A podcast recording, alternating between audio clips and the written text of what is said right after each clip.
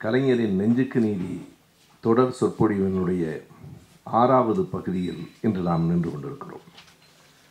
நான் இந்த அரங்கிற்கு வரும் வழியில் தம்பி மணியிடம் பேசிக் கொண்டு வருகிற போது சொன்னேன் எத்தனை கூட்டங்களில் பேசியிருந்தாலும் எத்தனை ஆண்டுகளாக பேசியிருந்தாலும் இந்த நெஞ்சுக்கு நீதி தொடர் சொற்பொழிவில் பேசுவது மீண்டும் எனக்கு ஒரு பேச்சு பயிற்சியாகத்தான் இருக்கிறது என்று சொன்னேன். அப்படி சொன்னதற்கு ஒரு காரணம் உண்டு. எந்த ஒரு மேடையிலும் நம்முடைய கருத்துக்களை நாம் பேசலாம் உணர்வூட்ட பேசலாம் செய்திகளை விளக்கி பேசலாம். ஆனால் இந்த அரங்கில் இந்த தொடர் சொற்பொழிவில் என் சொந்த கருத்து எதையும் பேச முடியாது.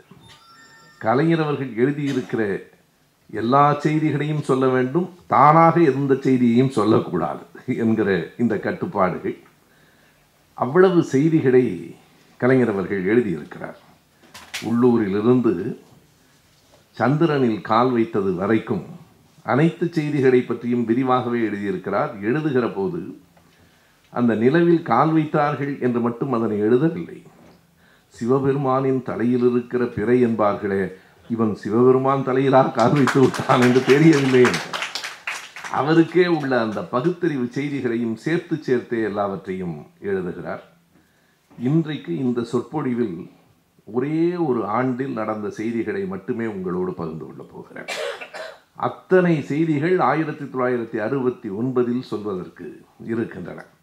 அறுபத்தி ஒன்பது சென்ற சொற்பொழிவின் இறுதியில் கலைஞர் முதலமைச்சரானார் என்று நாம் அரங்கை நிறைவு செய்தோம். கலைஞர் முதலமைச்சரானதற்கு பிறகு அந்த ஓராண்டில் பிப்ரவரி மாதம் பத்தாம் தேதியே அவர் பொறுப்பேற்றுக் கொண்டார். பதினைந்தாம் தேதிக்குள் அமைச்சரவையினுடைய விரிவாக்கமும் முடிந்து போய்விட்டது. அறிஞர் அண்ணா அவர்கள் இறந்து இரண்டு வார காலம் முடிவதற்குள் எல்லாவற்றையும் நிறைவு செய்து அமைச்சர்களை உள்வாங்கி முதல் அமைச்சரவை கூட்டத்தையும் நடத்தி கலைஞர் அவர்கள் தன்னுடைய சுறுசுறுப்புக்கு இணங்க ஒரு முதலமைச்சராக அவர் தொடங்கிய அந்த நாளிலிருந்து அறுபத்தி ஒன்பது டிசம்பரில் கடைசியாக அவர் அர்ச்சகர் சட்டத்தை எழுபது ஜனவரியில் தொடங்குகிற வரையில் எத்தனை விதமான அறைகூவல்களை அவர் சந்தித்திருக்கிறார்? எத்தனை விதமான விமர்சனங்கள் கட்சிக்குள் வெளியில் என்று அறுபத்தி ஒன்பதாம் ஆண்டு செய்திகளால் நிரம்பி வழிகிறது. அந்த ஆண்டில் நடைபெற்ற செய்திகளை மட்டும் இன்றைக்கு நாம் இங்கே பார்க்க இருக்கிறோம். பிப்ரவரி மாதம் பதினைந்தாம் தேதிக்குள் அமைச்சரவையின் விரிவாக்கம். பத்தாம் தேதி பொறுப்பேற்ற போது ஏழு அமைச்சர்கள் மறுபடியும் கொஞ்சம் கலைஞர் காத்திருக்கிறார் நாவலர் உள்ளே வந்துவிட மாட்டாரா என்பதற்காக. நாவலரோடு பேசியும் பார்க்கிறார். சென்ற கூட்டத்தில் நான் பேசுகிற நேரத்தில் குறிப்பிட்டேன் நாவலர் அவர்களும் எவ்வளவு கண்ணியமாக நடந்து கொண்டிருக்கிறார் எவ்வளவு செறிவாக பேசியிருக்கிறார் என்கிற செய்திகளை சொன்னேன். எனவே அந்த பிளவு என்பது மக்களுக்கு இடையில் வந்து ஒருவரை பற்றி ஒருவர் தரக்குறைவாக பேசிக்கொள்ளுகிற பிரிவாக இல்லை என்பது ஒரு குறிப்பிடத்தக்க செய்தி.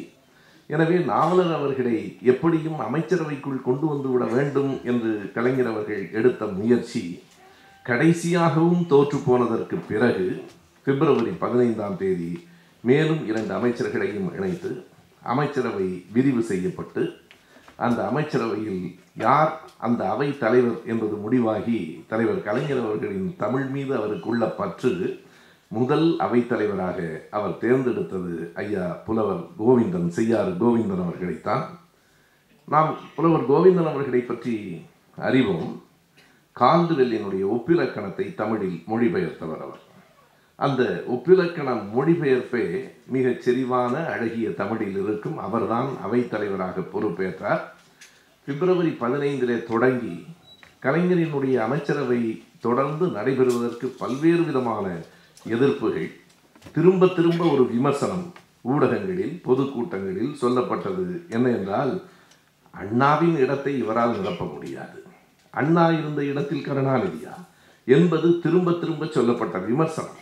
எங்கே நாம் ஏமாந்து விடக்கூடாது என்றால் அந்த விமர்சனம் அண்ணாவை பாராட்டுகிற ஒன்று இல்லை. அண்ணாவை பாராட்டுவது போல கலைஞரை தாழ்த்துவதற்காக சொல்லப்பட்ட விமர்சனம். அண்ணாவை பாராட்டியவர்கள் யார் என்றால் அண்ணா வாழ்ந்த காலத்தில் அண்ணாவை தாக்கியவர்கள்தான். அண்ணா இறந்ததற்கு பிறகு அண்ணாவைப் போல இவரால் செய்ய முடியுமா என்று கேட்டார்கள். இது அறுபத்தி ஒன்பதிலே நடந்தது. இரண்டாயிரத்தி பத்தொன்பதிலும் நடக்கிறது. இப்போதும் நான் பார்க்கிறேன். இரண்டாயிரத்தி பதினெட்டு ஆகஸ்டில் திமுக கழகத்தின் தலைவராக தளபதி அவர்கள் பொறுப்பேற்றுக் கொண்ட போது திரும்ப திரும்ப வந்த விமர்சனங்கள் என்ன இருந்தாலும் கலைஞர் மாதிரி இவரால் முடியுமா? கலைஞரைப் போல என்னால் பேச முடியாது. கலைஞரைப் போல என்னால் எழுத முடியாது. கலைஞருக்கு இருந்த பன்முக ஆற்றல் எனக்கு கிடையாது. ஆனால் கலைஞரைப் போல் என்னால் உடைக்க முடியும் என்று மிக வெளிப்படையாக நேர்மையாக அவர் சொன்னாலும் கூட திரும்ப திரும்ப கலைஞர் இருந்த இடத்தில் இவரால் முடியுமா? என்று கேட்டவர்களெல்லாம் யார் என்றால் கலைஞர் இருந்தபோது அவரை கடுமையாக தாக்கியவர்கள். எனவே இவர்களின் நோக்கமும் கலைஞரை பாராட்டுவதில்லை. கலைஞரை பாராட்டுவது போல அடுத்து வந்திருக்கிறவரை தாழ்த்துவதுதான் என்பதை நாம் கலைஞர் மீது வந்திருக்கிற அந்த விமர்சனங்களில் இருந்தே பார்க்கிறோம். இந்த விமர்சனம் வெட்ட வெளியிலே மட்டுமில்லை சட்டமன்றத்திலும் நடந்தது. காங்கிரஸ் கட்சியை சார்ந்த ஜெயராஜ் என்கிற நண்பர் அவர் அப்படித்தான் எழுதுகிறார் கலைஞர் அவர்கள். நண்பர் சட்டமன்றத்திலே ஒரு செய்தியை கிளப்பினார். அது சட்டமன்றத்துக்கு தொடர்புடையதில்லை. ஆனாலும் அண்ணாவை கடைசி வரைக்கும் எதிர்த்த அவர்களெல்லாம் அண்ணாவை போற்றுவது போல அன்றைக்கு அவர் பேசினார். அண்ணாவை பற்றி அதிகம் நீங்கள் பேசுகிறீர்கள். அமைச்சரவையை பார்த்து சொல்லுகிறார். அண்ணாதான் எங்கள் தலைவர் என்கிறீர்கள். ஆனால் அண்ணாவின் கல்லறை காய்வதற்குள் முதலமைச்சர் பதவிக்கு வந்து விட்டீர்களே என்று சொல்லுகிறார். அது மட்டுமல்லாமல் அண்ணா அவர்கள் இறந்ததற்கு ஏழு நாட்கள் துக்கம் என்று அறிவித்தீர்கள். அப்போது தற்காலிக முதலமைச்சராக நாவலர் அவர்கள் இருந்தார். ஏழு நாள் துக்கம் என்று அறிவித்தீர்கள். ஆறாவது நாளே முதலமைச்சராக பொறுப்பேற்றுக் கொண்டு விட்டீர்கள்.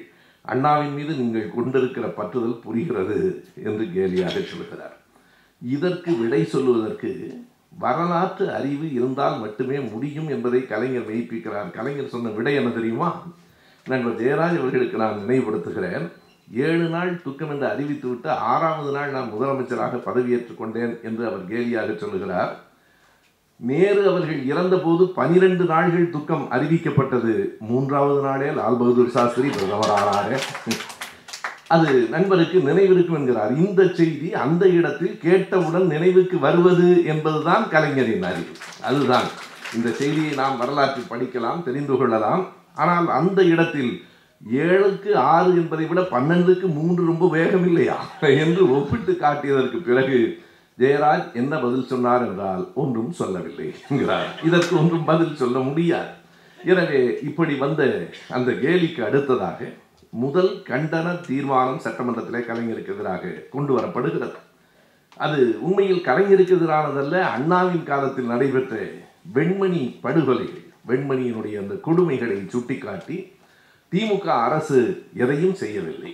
எனவே இன்றைக்கு மறுபடியும் அண்ணாவின் வரிசையில் தொடர்ந்திருக்கிற கலைஞரும் தாழ்த்தப்பட்ட மக்களுக்கு எதிராகத்தான் இருப்பார் ஏழைகளுக்கு எதிராகத்தான் இருப்பார் என்று ஒரு கண்டன தீர்மானத்தை காங்கிரஸ் கட்சி முன்மொழிகிறது. இந்த காங்கிரஸ் கட்சி என்று சொல்லுகிற போதெல்லாம் எனக்கு இந்த தொடர் சொற்பொழிவு இன்னும் இரண்டு மூன்று மாதங்களுக்கு நான் காங்கிரஸ் கட்சி இப்படித்தான் சொல்லி ஆக வேண்டும். காங்கிரஸ் கட்சியினுடைய கூட்டணியிலே இருக்கிறோம் என்பது வேறு. அடுத்த மார்ச் மாதம் இருபத்தி எட்டாம் தேதி தேர்தல் நேரமாயிற்றே வந்து விடுவீர்களா என்று சத்யநாராயணன் கேட்டார். எப்படியும் சென்னைக்கு அருகிலாவது ஒரு கூட்டத்தை வைத்துக்கொண்டு இந்த கூட்டத்தை தவறவிடாமல் வந்துவிட வேண்டும் என்றுதான் நான் கருதுகிறேன். ஆனால் ஒன்று தேர்தல் வந்தால் வர முடியுமா என்பதை விட தேர்தலே வராதோ என்று நான் கருதுகிறேனே. தேர்தல் வராவிட்டால் வர முடியுமா என்பதுதான் எனக்கு சிந்தனையாக இருக்கிறது. ஏனென்றால் தேர்தல் வராவிட்டால் நான் வரக்கூடாது என்பதில்லை. வர முடியாத இடத்தில் நாம் நம்மில் பலர் இருக்கவும் வாய்ப்பு இருக்கிறது. எனவே நான் வெளிப்படையாக உண்மையை சொல்கிறேன் வரப்போவது தேர்தல் பற்றிய அறிவிப்பா போர் பற்றிய அறிவிப்பும் நெருக்கடி நிலை பற்றிய அறிவிப்புமா என்கிற கேள்விகள் இருக்கின்றன. இதனை நான் நேரடியாக தொலைக்காட்சியிலும் சொன்னேன். ஹிட்லரை மக்கள் வாக்களித்துத்தான் தேர்ந்தெடுத்தார்கள். ஆனால் அதற்கு பிறகு ஒரு தலைமுறை தேர்தலை சந்திக்கவே இல்லை.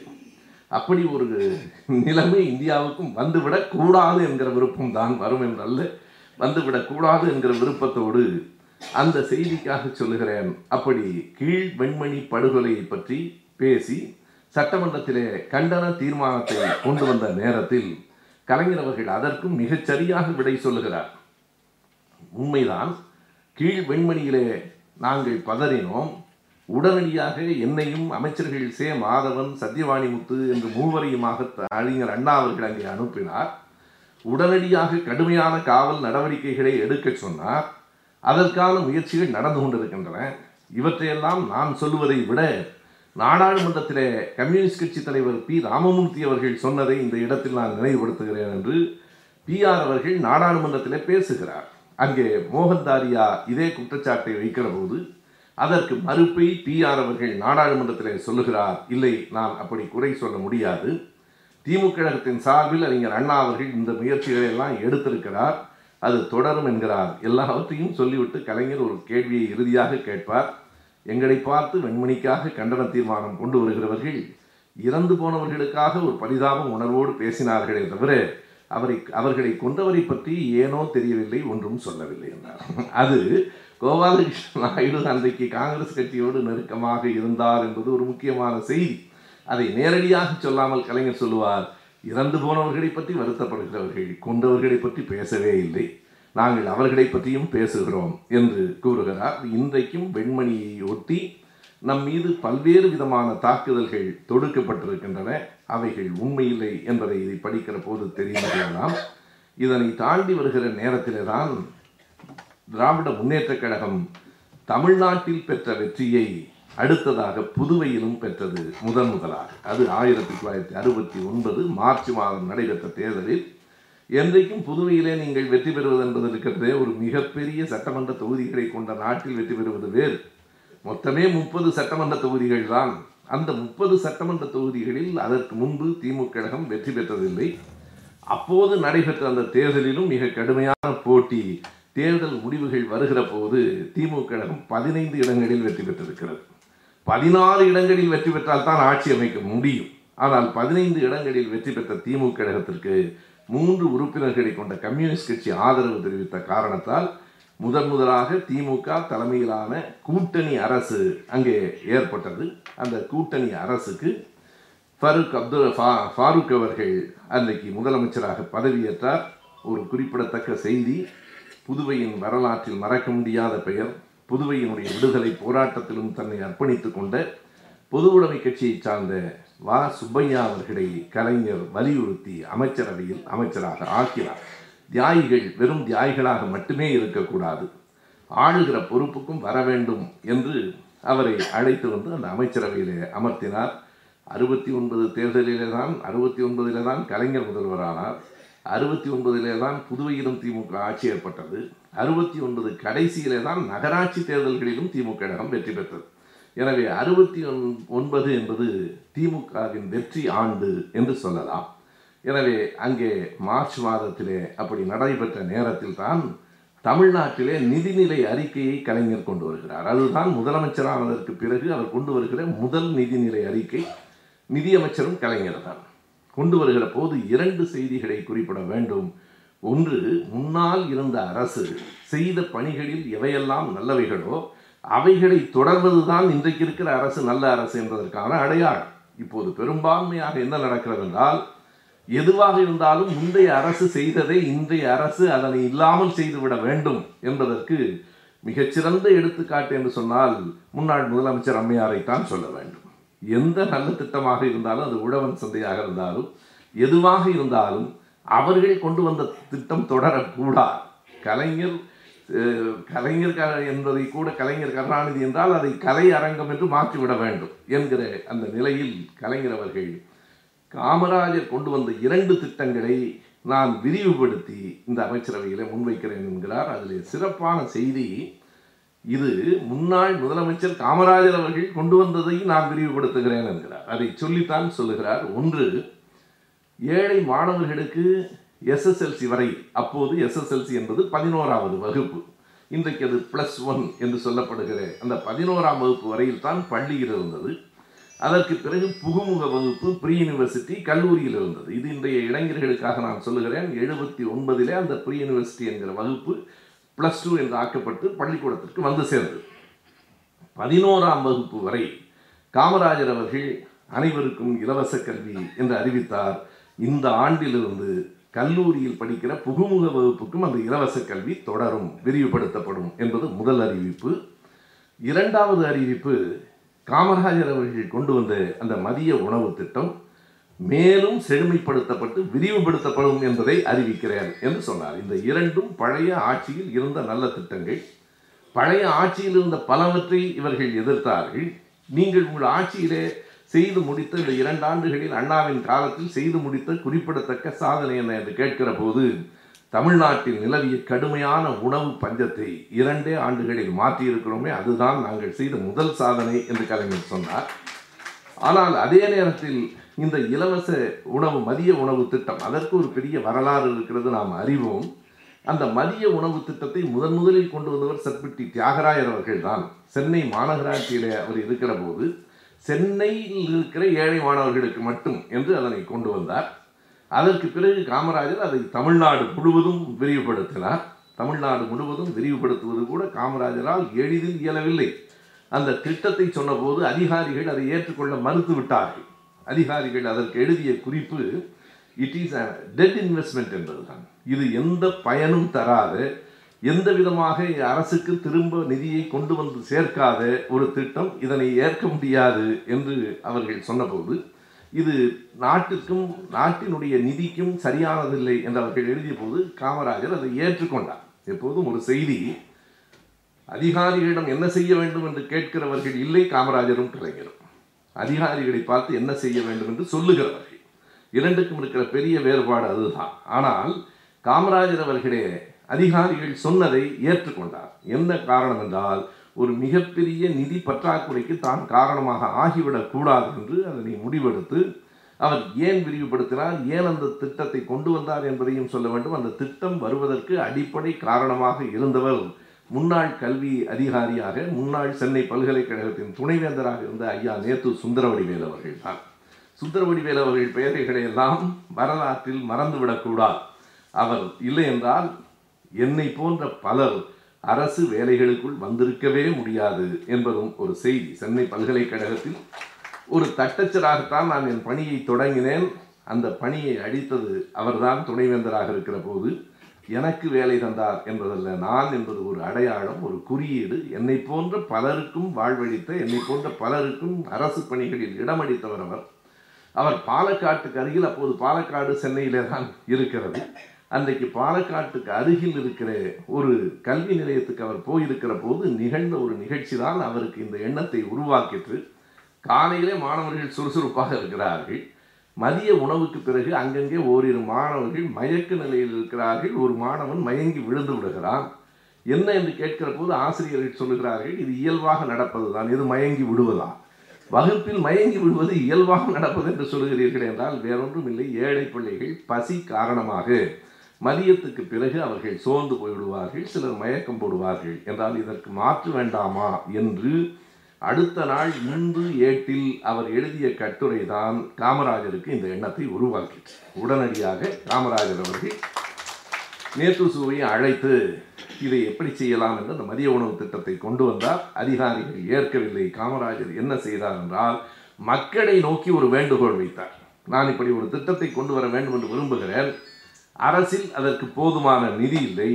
எனவே மக்களிடம் நான் வந்திருக்கிறேன். பொதுமக்களே நீங்களெல்லாம் அறுவடை முடிந்து நெல் அளக்கும் போது முதல் படியை உங்கள் குலதெய்வத்திற்கு அளப்பீர்கள் இல்லையா? இரண்டாம் படியை ஏழை பிள்ளைகளுக்காக அடந்துவிட்டு பிறகு வீட்டுக்கு எடுத்துச் சொல்லுங்கள் என்று அவர் சொன்ன அந்த வேண்டுகோளை தமிழ்நாட்டில் இருக்கிற பல ஊர்கள் ஏற்றுக்கொண்டன ஒரு முதலமைச்சர் மக்களை பார்த்து இப்போதெல்லாம் எல்லோரும் முதலமைச்சர் மக்களை பார்த்து தாருங்கள் என்று கேட்கிறார்கள். அவர்கள் கேட்பது வேறு காரணத்துக்கு காமராஜர் கேட்டது வேறு காரணத்திற்காக காமராஜர் அவர்கள் முதல் படியை இப்போது இரண்டாவது படியிலே மொத்த படியையும் தங்களுக்கு அடந்து விட வேண்டும் என்கிற காலகட்டத்தில் நாம் இருக்கிறோம். முதல் படியை நீங்கள் குலதெய்வத்துக்கு கொடுப்பதற்கு அடுத்து இரண்டாவது படியை பிள்ளைகளுக்காக கொடுங்கள் என்றார். ஓர் ஆண்டு முழுவதும் மக்கள் தந்த பணத்தில் தான் மதிய உணவு திட்டம் நடைபெற்றது. அரசு பணம் ஒரு காசு கூட இல்லை. ஆயிரத்தி தொள்ளாயிரத்தி ஐம்பத்தி ஆறில் ஓராண்டு முழுவதும் மக்கள் பணத்தில் நாடு முழுவதும் பிள்ளைகளுக்கு இலவச கல்வி திட்டம் அதிலே வந்த செல்வாக்கு பாராட்டை பார்த்துவிட்டு ஐம்பத்தி ஏழில் அதிகாரிகள் சொன்னார்கள் இதை அரசு பணத்திலேயே செய்யலாம். அதற்கு பிறகுதான் ஐம்பத்தி ஏழு ஐம்பத்தி எட்டிலிருந்து தொடங்கி மதிய உணவு திட்டம் விரிவடைந்தது. அந்த நேரத்தில் கலைஞர் அவர்கள் சொன்னார் இது ஒரு அருமையான திட்டம். ஏழை பிள்ளைகளுக்கு நான் சொல்லியிருக்கிறேன் பய பயிற்றி பலகல்வி தர வேண்டும் என்று பாரதி சொல்லுவதற்கு முன்னால் வயிற்றுக்கு சோறிடல் வேண்டும் இங்கு வாழும் மனிதருக்கெல்லாம் என்று சொன்னதைப் போல அந்த திட்டத்தை அவர் ப்ரீ யூனிவர்சிட்டி என்று சொல்லுகிற புகுமுக வகுப்பு வரைக்கும் இலவச கல்வியும் மதிய உணவு திட்டத்தை மேலும் விரிவுபடுத்துவதுமாக அறிவித்துக் கொண்டிருந்த அந்த நேரத்திலே தான் ஒரு பெரிய இடியாக ஒரு செய்தி சட்டமன்றத்துக்குள் வந்து சேருகிறது. எதிர்க்கட்சி உறுப்பினர்கள் மிக கடுமையாக குரல் எழுப்புகிறார்கள். கிருபானந்த வாரியாரை திமுக காரர்கள் தாக்கிவிட்டார்கள். எப்படி தாக்கலாம் என்பது அப்போதுதான். அந்த நிதிநிலை அறிக்கை பற்றி விவாதித்துக் கொண்டிருக்கிற போது நெய்வேலியில் பேசிய கிருபானந்த வாரியார் கிருபானந்த வாரியாரை நாம் மிகவும் மதிக்கிறோம். அவருடைய புலமையை மதிக்கிறோம். நான் சில கூட்டங்களில் கூட சொல்லுவேன் அவர் எவ்வளவு கற்றிருந்தாலும் எவ்வளவு புலமை பெற்றிருந்தாலும் பூணூல் போட்ட ஒரு சின்ன பையன் கூட அவர் காலில் விழுந்து வணங்கி நாம் பார்த்ததில்லை. ஆனால் பதினாறு வயதில் பூணூல் போட்டிருந்தவன் காலில் எழுபது வயதில் நம்ம ஆளெல்லாம் போய் விடுவான் இதுதான் இரண்டுக்கு இருக்கிற வேறுபாடு. கிருபானந்த வாரியாரினுடைய தமிழ் அறிவை புலமையை குறைத்து மதிப்பிட முடியாது. ஆனாலும் என்ன காரணத்தினாலோ நெய்வேலியிலே பேசுகிற போது அவர் என்ன சொன்னார் என்றால் கடவுள் மீது நம்பிக்கை இல்லாதவர்கள் அமெரிக்காவுக்கு போனாலும் இல்லை அமெரிக்காவிலிருந்து ஒரு டாக்டரே இங்கே வந்தாலும் பிழைக்க முடியாது. இதுதான் கடவுளினுடைய நிலை என்று சொன்னார். அதை கேட்டுக்கொண்டிருந்த திமுக உறுப்பினர்கள் தொண்டர்கள் அமைதியாக இருக்கவில்லை இருக்க முடியாது. ஏனென்றால் அறிஞர் அண்ணா அவர்கள் இறந்து போய் ஒரு மாதத்தில் இது நடக்குது. அது ஒரு முக்கியமான செய்தி. எல்லோரும் நிறைய விமர்சனம் வைத்திருக்கிறார்கள். கவிஞர் திருச்சி தியாகராஜன் நல்ல சிந்தனையாளர் காங்கிரஸில் இருந்தார். அண்ணாவின் சமாதி பற்றி அவர் கடுமையாக எழுதியிருக்கிற அளவுக்கு வேறு யாரும் எழுதவில்லை. கவிதையில் எழுதியிருக்கிறார். ஏனென்றால் நமக்கு ஜனநாயக தன்மையே இல்லை. அண்ணாவை பற்றி குறை சொன்னால் அடித்து விடுவார்கள் என்பதில்லை. அவர் இறந்து போன ஒரு மாதத்திற்குள் உணர்ச்சி வயப்படுகிற இயல்பு மக்களிடம் கண்டிப்பாக இருக்கத்தான் செய்யும். திருச்சி தியாகராஜன் எழுதினார் அது என்ன கல்லறை? பிணம் வைத்த பிணம் வைத்த மேடை ஒன்றின் பெயர் காக்க வேண்டும் என்று பணம் வைத்த கணக்கை பார்த்தால் பல லட்சம் நாசம் நாசம் என்று எழுதினார். அந்த கல்லறையை பற்றி அவர் எழுதிய வரிகள் இதுதான். அறிஞர் அண்ணாவை அவர் எழுதுகிற போது பிணம் வைத்த மேடை ஒன்றின் பெயர் காக்க வேண்டும் என்று என்று எழுதினார். ஜெயகாந்தன் அவ்வளவு கடுமையாக பேசினார். எல்லா மக்களும் சென்னையை நோக்கி வந்து கொண்டிருக்கிற போது என்னால் அதனை சகித்து கொள்ள முடியவில்லை சென்னையை விட்டு வெளியேறினேன் என்றார். இப்போதும் அவர் சொன்ன அந்த சொற்களை நான் அப்படியே சொல்லவில்லை. நாகரிகம் கருதி விட்டுவிட்டுத்தான் சொல்லுகிறேன். மிக கடுமையான சொற்களை அவர் ஜெயகாந்தன் பயன்படுத்தினார். கலைஞரை பற்றியும் எழுதினார். பிறகு மேடையில் ஒரு முறை நானும் அந்த பார்வையாளர்களின் வரிசையில் இருந்தேன். கலைஞரை பாராட்டி ஜெயகாந்தன் பேசி என் உயிரை காப்பாற்றி தந்தவர் என்று சொல்லி அது மட்டுமல்லாமல் கலைஞரை நான் முதன் முதலாக பாராட்டுகிறேன் என்றார். கலைஞர் பேசுகிற போது சொன்னார் இல்லை எழுத்தாளர் ஜெயகாந்தன் கொஞ்சம் மறந்து போய்விட்டார். முப்பது ஆண்டுகளுக்கு முன்பு ஒரு முறை பாராட்டி இருக்கிறார். இதோ இருக்கிறது கடிதம் என்று மேடையில் எடுத்துக்காட்டு. நான் அடுத்த நாள் சொன்னேன் முப்பது வருடத்துக்கு முந்தைய கடிதத்தை எல்லாம் பத்திரமாக வைத்திருக்கிறீர்களா? என்று ஐயாவிடம் கேட்டேன். நான் நான் முப்பத்தி நாலில் எழுதின முப்பத்தைந்தில் எழுதின கவிதையை வைத்திருக்கிறேனே என்றார். அந்த ஆவணப்படுத்துதல் ஆவணங்களை பாதுகாத்தல் என்பது அவரிடம் இயல்பாக இருக்கிற ஒரு செய்தி. எனவே அறிஞர் அண்ணா அவர்களை கிருபானந்த வாரியார் அப்படி பேசிவிட்டார் என்பதனாலே அவர் மீது தாக்குதல் நடைபெற்று அவரை காவல்துறையினர் தான் காப்பாற்றி கொண்டு வந்தார்கள் என்பதும் இந்த அறுபத்தி ஒன்பது மார்ச்சிலே கலைஞர் அவர்கள் பதவியேற்று ஒரு மாதத்திற்குள்ளாக இந்த சிக்கல் நாடு முழுவதும் கிருபானந்த வாரியாருக்கு எவ்வளவு ரசிகர்கள் உண்டு எவ்வளவு பக்தர்கள் உண்டு என்பதை நாம் அறிவோம். கிருபானந்த வாரியாரை தாக்கிவிட்டார்கள் என்பது ஒரு எதிர் நிலையில் அவர் மீது பரவுமா என்று பார்த்தார்கள் பரவவில்லை. கலைஞர் சொன்னார் அப்படி உணர்ச்சி வயப்பட்டதை நான் நியாயப்படுத்தவில்லை. ஆனால் உணர்ச்சி வயப்படுவது இயற்கைதான் என்பதை நீங்களும் மறுத்துவிடக்கூடாது. இருந்தாலும் கிருபானந்த வாரியாரை தமிழக அரசின் காவல்துறை தான் காப்பாற்றி பத்திரமாக சென்னைக்கு கொண்டு வந்தது என்றார். கிருபானந்த வாரியாரும் ஒரு அறிக்கை விடுத்தார். நான் ஏதோ ஒரு விதத்தில் அன்றைக்கு நான் தடுமாறி பேசிவிட்டேன். என்னை கலைஞரவர்கள் தான் குறிப்பாக காவல்துறையிடம் சொல்லி காப்பாற்றினார். எனவே இந்த பிரச்சனை முடிந்து விட்டது என்று எல்லோரும் ஏற்றுக்கொள்ளுங்கள் என்று கிருபானந்த வாரியார் அறிக்கை விட்டதற்கு பிறகு முடிந்தது. அந்த நேரத்தில் நெருக்கமாக காங்கிரஸ் கட்சியோடு அவருக்கு அப்போதுதான் உறவு தொடங்குகிறது. இது ஒரு முக்கியமான இடம். காங்கிரஸ் கட்சி இடத்துல அவர் எப்படிப்பட்ட உறவை கொண்டிருந்தார் என்பதை இந்த அறுபத்தி ஒன்பதிலே நாம் பார்க்கலாம். அறிஞர் அண்ணா அவர்களும் முதலமைச்சர் ஆனதற்கு பிறகு அங்கே பிரதமராக இருந்த இந்திரா காந்தி அவர்களோடு ஒரு மாநில அரசுக்கும் மத்திய அரசுக்கும் இருக்க வேண்டிய நட்பு உறவை மிகச் சரியாக பேணி காத்தார். கலைஞரை பொறுத்தளவு அதற்கு பிறகு காங்கிரஸ் கட்சியோடு அவர் எப்படி பழகினார் என்பதை நாம் பார்க்க வேண்டும். எங்கே கண்டிக்க வேண்டுமோ அங்கே கண்டித்தார். எங்கே நட்பு கொள்ள வேண்டுமோ நட்பு கொண்டார். இது இரண்டையும் சேர்த்து பிரதமர் இந்திரா காந்தி அவர்கள் அக்டோபர் மாதம் அந்த அறுபத்தி ஒன்பதிலே சென்னைக்கு வந்தபோது அவரை வைத்துக்கொண்டே அதை பேசினார். அந்த வரி தான் இன்றைக்கும் நம்மால் அடிக்கடி மேற்கோளாக காட்டப்படுகிற வரி. அதற்கு முன்பாக மேற்கு வங்கத்தில் நடைபெற்ற ஒன்றை திமுக கழகம் எப்படி எடுத்தாண்டது என்பதை இன்றைக்கு சொல்ல வேண்டும். இந்த வாரம் வந்திருக்கிற ஆனந்த விகடனில் நான் அதனை கட்டுரையாகவே எழுதியிருக்கிறேன். கலைஞர் இன்று இருந்திருந்தால் என்கிற தலைப்பில் ஒரு கட்டுரை என்னுடைய கட்டுரை விகடனில் வந்திருக்கிறது. அதில் வந்திருக்கிற ஒரு முக்கியமான செய்தி என்னென்றால் அறுபத்தி ஒன்பதிலே மேற்கு வங்கத்தில் நடந்த ஆட்சி பொது உடைமை கட்சியின் ஆட்சி ஆளுநர் என்பவர் மத்திய அரசால் நியமிக்கப்படுகிறவர். அன்றைக்கு அங்கே மேற்குவங்கத்தில் இருந்த ஆளுநரின் பெயர் தர்மவீரா என்பது. அவர் நிதிநிலை அறிக்கையில் எப்போதும் அரசின் கருத்துக்களைத்தான் ஆளுநர்கள் படிப்பார். ஆளுநர்கள் எப்படி நான் இங்கே சொன்னேனோ என் சொந்த கருத்தை நான் சொல்லக்கூடாது என்று ஆளுநரும் சொந்த கருத்தை சொல்லக்கூடாது. ஆளுநருக்கு சரியாய் சொன்னால் சொந்த கருத்தே இருக்கக்கூடாது. இந்த அரசமைப்பு சட்டத்தின்படி ஆளுநருக்கு சொந்த கருத்தே இருக்கக்கூடாது. என்னை பொறுத்தளவு சொந்த கருத்தே வைத்துக்கொள்ள முடியாத ஒருவர் ஆளுநராக ஆளுநர் என்கிற பொறுப்பே இருக்கக்கூடாது என்றுதான் நான் கருதுகிறேன். அது இப்போது இருக்கிற ஆளுநரால் அந்த கருத்து மேலும் உறுதிப்படுகிறது. இன்றைக்கு இங்கேயும் புதுவையில் இருக்கிற நம்முடைய துணைநிலை ஆளுநருடைய செயல்பாடுகளை பார்த்தால் தலையில் ஹெல்மெட் வைத்திருக்கிறாரா இல்லையா என்று பார்ப்பதற்கு தெருவிலே ஒரு ஆளுநர் வந்து நிற்கிறார் பாருங்கள். அதற்கு பிறகு காவல்துறைக்கு என்ன வேலை? குப்பை கூட்டுவதற்கு குப்பைகளை கூட்டுவதற்காகவே ஒரு ஆளுநர் இங்கே இருக்கிறார். அவர் அங்கே வருவதற்கு முன்னால் குப்பைகளை கொண்டு வந்து கொட்டுவார்கள். பிறகு அவர் வந்து கூட்டுவார். எனக்கு துப்புரவு பணியை ஆளுநர் செய்வதில் எந்த வருத்தமும் இல்லை. ஆனால் ஆளுநர் வேலையை யார் செய்வது என்கிற கேள்வி இருக்கிறது. இதனை அறுபத்தி ஒன்பதில் மேற்கு வங்கத்தில் நடைபெற்ற ஒரு நிகழ்வில் திமுக கழகம் மிகச் சரியாக இந்த ஆளுநர்களை பற்றி ஒரு கருத்தை வெளியிட்டது. அந்த தர்மவீரா என்கிறவர் அரசினுடைய சார்பில் அறிக்கையை படிக்கிற போது என்ன செய்தார் என்றால் மத்திய அரசை பற்றிய சில வரிகளில் விமர்சனங்கள் இருந்தன. அதை அவர் படிக்கவில்லை. அதாவது அவர் தணிக்கை செய்து விட்டார். அதை விட்டுவிட்டு படித்த போது மேற்கு வங்கத்தில் இதை எப்படி நீங்கள் விட்டு விடலாம் என்று கேட்ட நேரத்தில் நீங்கள் எழுதி கொடுத்ததையெல்லாம் என்னால் படிக்க முடியாது என்று ஆளுநர் சொன்னார். இதனை இந்தியாவிலேயே எதிர்த்த ஒரு மாநிலம் ஒரு கட்சி திராவிட முன்னேற்ற கழகம்தான். எங்கே எதிர்த்தார்கள்? இந்த செய்திகள் எல்லாம் வெளியிலே வராத செய்திகள். எங்கே எதிர்த்தார்கள்? நாடாளுமன்றத்திலே திமுகவின் உறுப்பினராக இருந்த சே. கந்தப்பன் அவர்கள் பேசிய உரை அப்படியே பதிவு செய்திருக்கிறார் கலைஞர். சே. கந்தப்பன் என்ன சொன்னார் என்றால் எங்கள் கலைஞரின் சார்பில் எங்கள் கழகத்தின் சார்பில் இதை நான் முன்வைக்கிறேன். எந்த ஒரு ஆளுநருக்கும் எந்த ஒரு அறிக்கையையும் அரசின் அறிக்கையையும் தணிக்கை செய்வதற்கோ அறிக்கையில் இல்லாதவைகளை சேர்த்து பேசுவதற்கோ உரிமை இல்லை. அரசினுடைய சார்பாளராகத்தான் அவர் பேசுகிறார். அது ஆளுநரின் குரலில் வெளிப்படுகிறதே தவிர அரசினுடைய குரல் தான் அது. ஆனால் மேற்கு வங்கத்திலே ஆளுநர் தர்மவீரா இப்படி சில வரிகளை விட்டுவிட்டு படித்திருக்கிறார். இந்த அரங்கில் நாடாளுமன்றத்தில் நான் ஒரு செய்தியை முன்வைக்கிறேன். ஆளுநர்கள் என்பவர்கள் மத்திய அரசின் ஒற்றர்கள் இல்லை. அதுதான் அவர் குறிப்பிட்ட அந்த தொடர். ஆளுநர்கள் என்பவர்கள் மத்திய அரசின் ஒற்றர்கள் இல்லை. மத்திய அரசின் ஏஜென்ட்டுகளும் இல்லை. எனவே ஆளுநர்கள் எங்களை மதிக்க வேண்டும் மாநில அரசு என்று சொன்னார். இதே போல சி. சுப்பிரமணியம் அவர்கள் இங்கே இருக்கிற நேரத்தில் நிதியமைச்சராக இருக்கிற நேரத்தில் நாங்கள் கொடுத்த பணத்திற்கெல்லாம் மத்திய அரசு கொடுத்த பணத்துக்கெல்லாம் கணக்கை தந்ததற்கு பிறகுதான் நான் மறுபடியும் பணம் தர முடியும் என்று பொதுக்கூட்டத்திலே பேசினார்.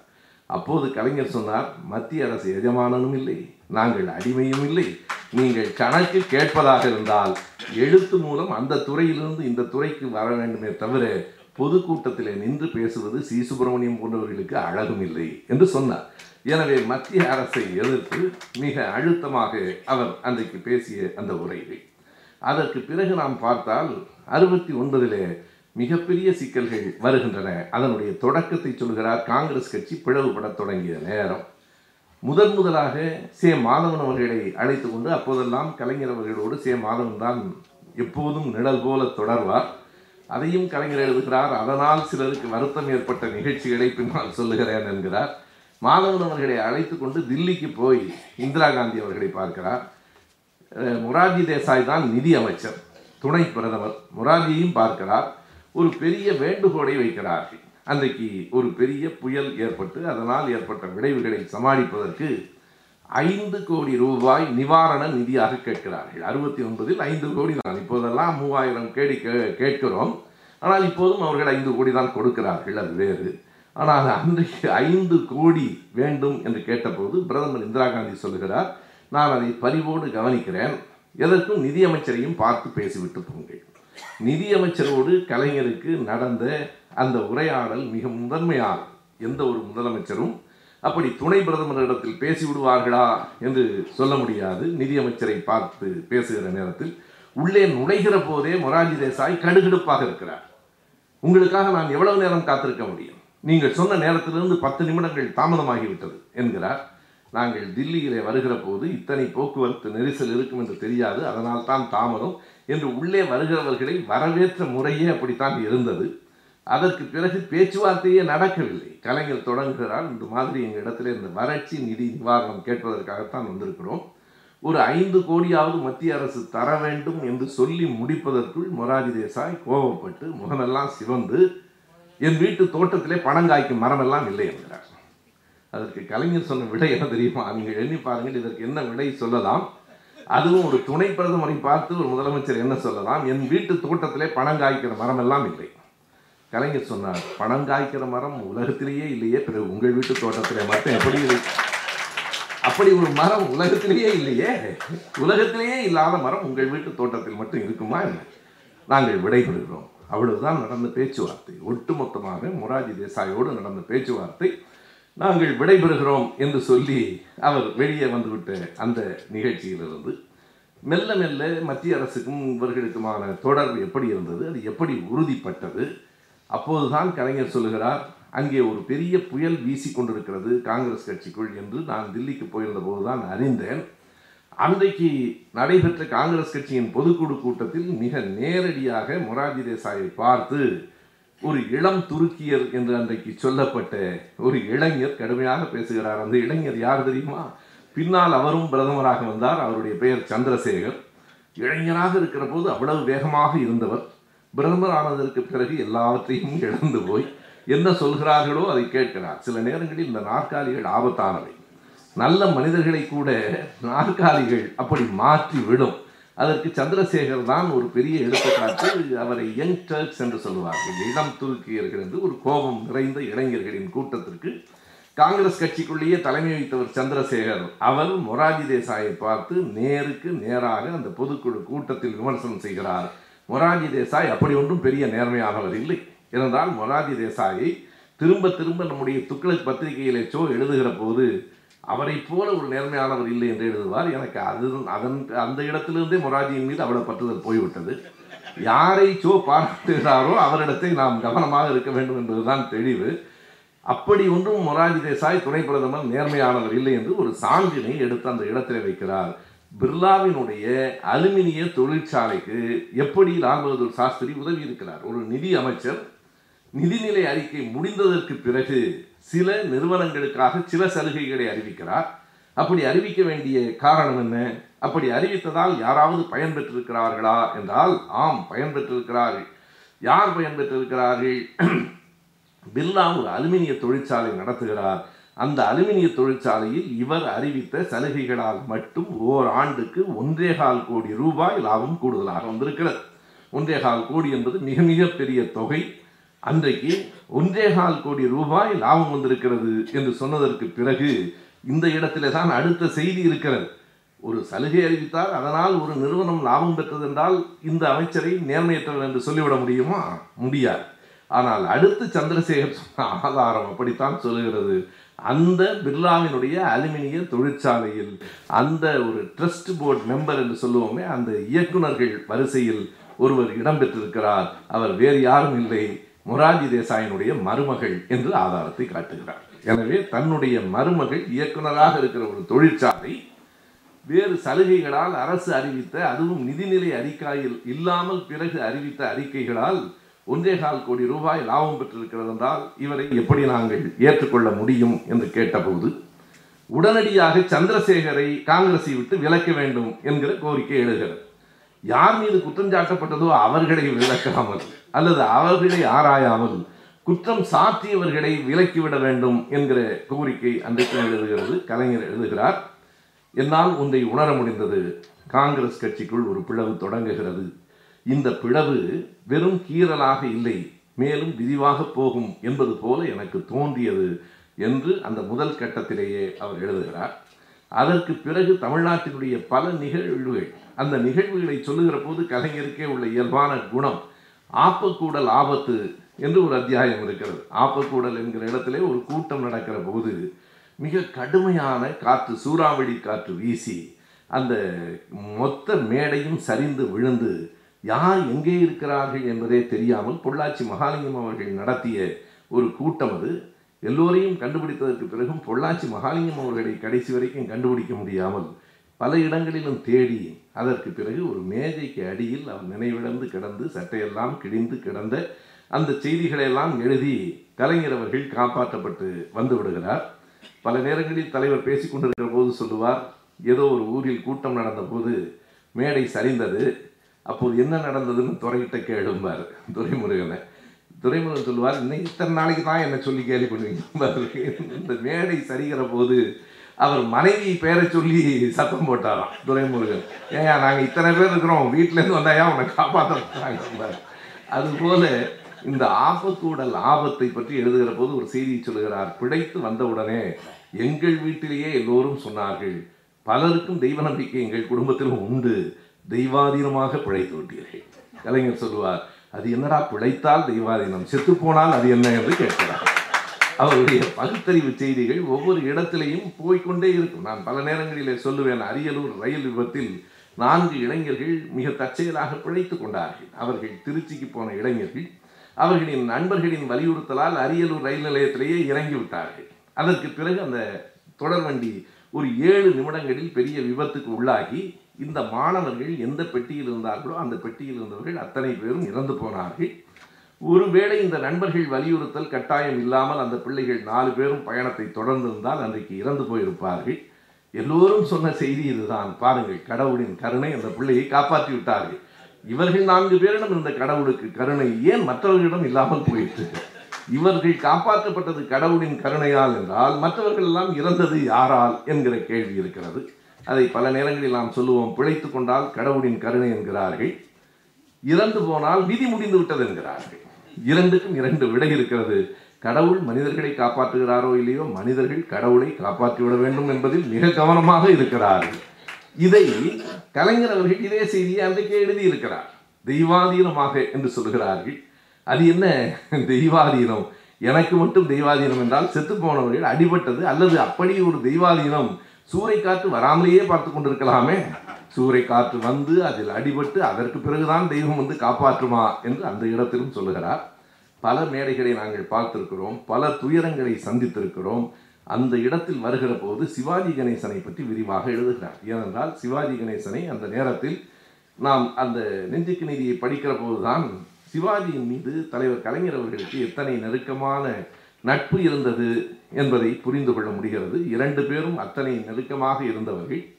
அவர் பராசக்திக்கு வந்ததே கலைஞரால் தான் என்பதும் எல்லோருக்கும் தெரியும். பராசக்தி படத்தில் நேஷனல் முதலியார் அவர்கள் பெருமாள் முதலியார் அவர்கள் கே ஆர் ராமசாமி அவர்களைத்தான் கதாநாயகனாக நியமித்தார். கே ஆர் ராமசாமி அவர்கள் அன்றைக்கு ஒரு புகழ்பெற்ற திராவிட இயக்க கருத்துக்களை பேசுகிற பாடுகிற கதாநாயகன். அப்போதெல்லாம் பாடவும் தெரிந்தால்தான் நீங்கள் திரைப்படத்தில் நடிக்க முடியும்.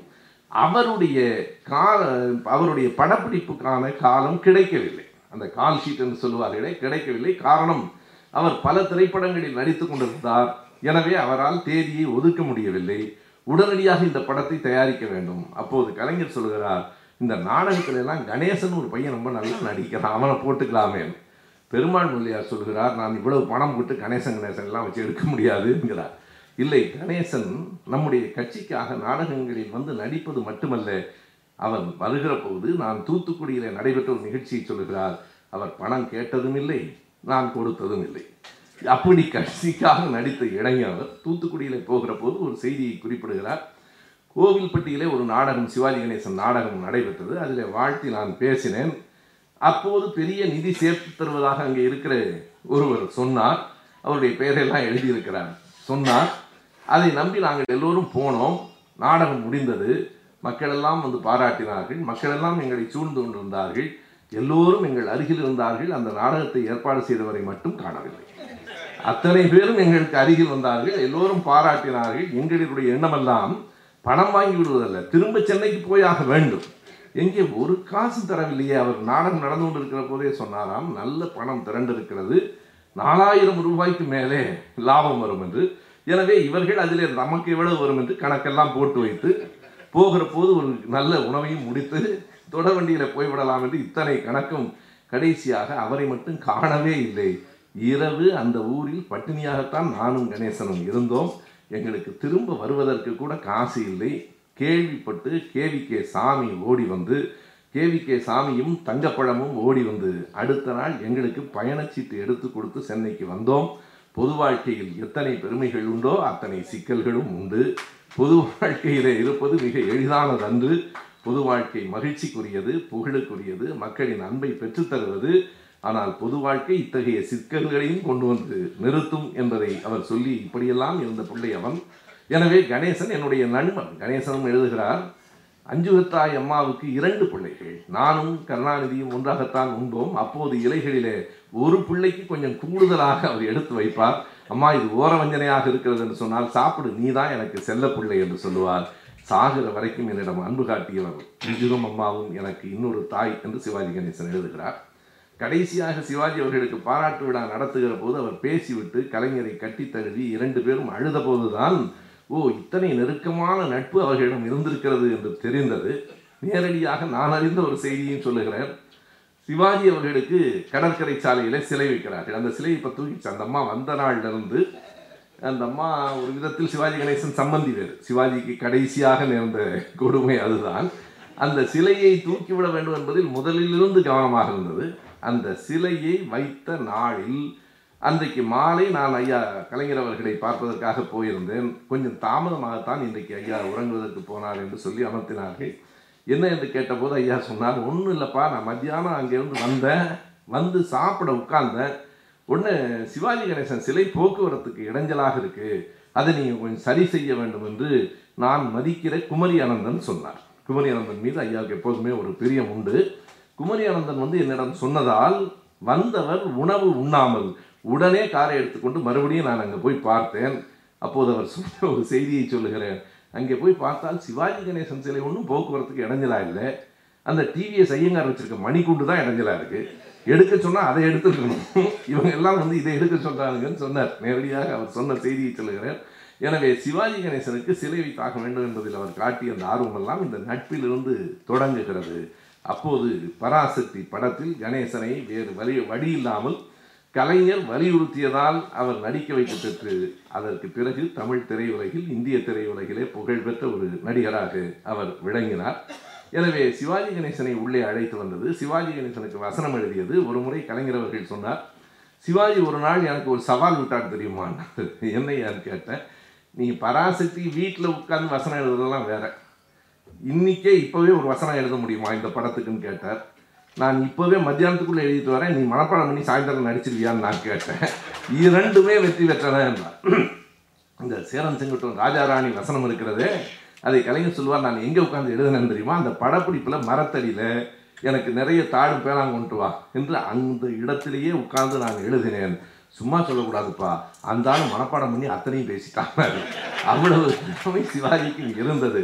எனவே இயல்பாக அன்றைக்கு காலையிலே திட்டமிட்டு அவர்களாக ஒரு நாடகத்தை எழுதி அதை உடனே மனப்பாடம் செய்து எல்லாம் பெரிய ஆற்றல்கள் தான் என்று கணேசனை பற்றி எல்லாம் சொல்லி கொண்டு வருகிற போது சிவாஜியை பற்றி அவருடைய நினைவுகள் ஒரு செய்தியை அவர் கவனமாக எழுதுகிறார்.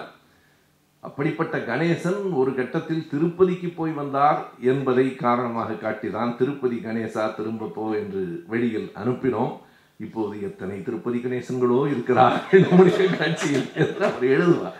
எனவே கணேசன் அவர்களை அனுப்புகிற போது அது ஒன்றுதான் பெரிய காரணமாக இருந்தது. அவருடைய நடை செய்திகளை மட்டும் கொண்டதல்ல மிகச் சுவையான நடையையும் கொண்டது என்பதை நான் சொல்ல வேண்டியதில்லை. பக்தவச்சலம் அவர்கள் பாராட்டி சொல்லுகிறார். ஆயிரத்தி அது அறுபத்தி ஒன்பதில் கலைஞர் அவர்களினுடைய நாற்பத்தி ஆறாவது பிறந்த நாள் தொடங்குகிறது. இதற்கு இடையில் ஒரு முக்கியமான செய்தி சொல்ல வேண்டும்.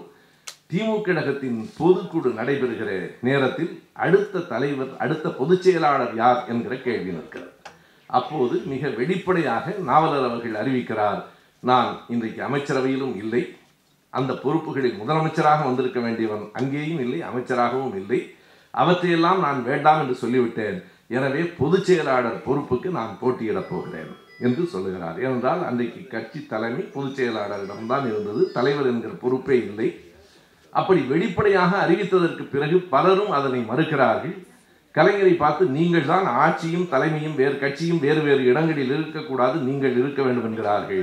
கலைஞரும் பொதுச் செயலாளருக்கான பதவிக்கு வேட்புமனு செய்கிறார் நாவலரும் செய்கிறார். கலைஞர் அவர்கள் எழுதிய கடிதத்தை அண்மையில் யாரோ காட்டினார்கள். அறுபத்தி ஒன்பதிலே கலைஞர் எழுதியிருக்கிறார் நான் திமுக கழகத்தின் பொதுச் செயலாளர் பதவிக்கு போட்டியிடுகிறேன். நான் கட்சிக்கு செய்திருக்கிற பணிகளை நீங்கள் அறிவீர்கள். எனவே எனக்கு வாக்களிக்க வேண்டும் என்று கேட்டுக்கொள்கிறேன் என்று கலைஞர் எழுதுகிறார். எம்ஜிஆர் இடத்துல போய் கேட்கிறார்கள் இப்படி கட்சியில் ஒரு பிளவு வருகிறது என்று எம்ஜிஆர் சொல்கிறார் அது ஒரு கட்டத்தை தாண்டி விட்டது. நீங்கள் சமாதானம் செய்யக்கூடாதா என்கிறார்கள். தொடக்க நிலையில தான் சமாதானம் செய்ய முடியும். இது இரண்டு பேரும் உறுதியாக இருக்கிறார்கள். கலைஞருக்குத்தான் தொண்ணூற்றி ஒன்பது சதவீத தொண்டர்களின் ஆதரவு இருக்கிறது. இனிமேல் கலைஞரே நினைத்தாலும் போட்டியிலிருந்து விலக முடியாது. நாங்கள் விலக விட மாட்டோம் என்று சொன்னவர் தான் எம்ஜிஆர். அப்படி போட்டி நடக்கிற போது அந்த போட்டி கூடாது என்பதில் ஒரே ஒருவர் மிக கவனமாக இருந்தார். எப்படியாவது போட்டியை தவிர்த்து விட வேண்டும். திமுகவுக்குள் இதற்கு இதன் காரணமாக ஒரு பிரிவு வந்துவிடக்கூடாது என்பதில் கவனமாக இருந்தவர் தலைவர் கலைஞர் அவர்கள்தான். அவர் ஒரு திட்டத்தை எழுதி மன்னை நாராயணசாமி அவர்களும் மதுரை முத்து அவர்களும் அன்பில் அவர்களும் எம்ஜிஆர் இடத்துல எடுத்துக்கொண்டு போய் நாவலர் இடத்துல எடுத்துக்கொண்டு போய் இரவு பேசுகிறார்கள். நாவலர் அதற்கு உடனடியாக இசைவு தெரிவிக்கவில்லை. ஏவிஎம் ராஜேஸ்வரி திருமண மண்டபத்தில் ஆயிரத்தி தொள்ளாயிரத்தி அறுபத்தி ஒன்பது ஜூலை மாதம் இருபத்தி ஏழாம் தேதி தலைவருக்கான தேர்தல் நடைபெறுகிறது. மூன்று நாள்களாக பொதுக்குழு நடைபெறுகிறது. இருபத்தி ஏழாம் தேதி காலையில் தலைவர் பொதுச் செயலாளர் தேர்ந்தெடுக்கிற அந்த தேர்தல் நடைபெற இருக்கிறது. கலைஞரும் நாவலரும் போட்டியிடுகிறார்கள். அந்த நேரத்தில் கலைஞர் செய்த ஒரு செயல் இருக்கிறதே. வரலாற்றில் திமுகவின் வரலாற்றில் மறக்க முடியாத ஒன்று. என்ன செய்தார் என்றால் நாவலர் வந்து விட்டாரா என்று கேட்டார். வந்துவிட்டார் அந்த அறையில் தனியாக அமர்ந்திருக்கிறார் என்றார்கள். கொஞ்சம் இருங்கள் என்று சொல்லிவிட்டு கலைஞர் போனார். எங்கே போகிறார் என்று தெரியவில்லை. நேரடியாக கலைஞர் இருக்கிற நாவலர் இருக்கிற அறையை தட்டினார். நேரடியாக கலைஞர் வருவார் என்று நாவலர் எதிர்பார்க்கவில்லை. இரண்டு பேரும் பத்தே பத்து நிமிடங்கள் பேசினார்கள். அந்த போட்டி தோற்றது நட்பு வென்றது என்பதுதான் அடிப்படையான பத்து நிமிடங்களில் இரண்டு பேரும் கட்டி தழுவி கொண்டார்கள். கலைஞர் சொன்னார் நாம் பிரியக்கூடாது. நாம் பிரிவது கட்சிக்கு நல்லதில்லை. கட்சி வீழ்வது நாட்டுக்கு நல்லதில்லை. எனவே நான் தலைவராக விடுகிறேன் நீங்கள் பொதுச் செயலாளராக இருங்கள் என்று சொன்னதும் பிறகு அமைச்சரவைக்கும் வந்துவிடுங்கள் என்று சொன்னதும் அமைச்சரவைக்கும் நாவலர் வந்து சேர்ந்தார். அன்றைக்கு பொதுச் செயலாளராக பொறுப்பேற்று கொண்டார். இதனை மகிழ்ந்து பாராட்டியவர் தந்தை பெரியார் அவர்கள். தந்தை பெரியார் சொல்லுகிறார் இது ஏதோ திமுக கழகத்துக்குள்ளே நடந்த ஒரு நிகழ்ச்சி என்று நான் பார்க்க முடியாது. எல்லோரும் என்னுடைய பிள்ளைகள் தான். அவர்கள் இந்த நாட்டை நன்றாக ஆண்டு கொண்டிருக்கிறார்கள். இந்த ஆட்சி போய்விடக்கூடாது என்பதில் யாரை விடவும் நான் கூடுதல் கவனத்தோடு இருக்கிறேன். அதுவும் கட்சி தலைமையும் ஆட்சி தலைமையும் ஒருவரிடம் இருப்பதுதான் நல்லது. இரண்டும் வேறு வேறாக இருக்கிற காரணத்தால் தான் காங்கிரஸ் கட்சியில் பிளவு வந்து கொண்டிருக்கிறது.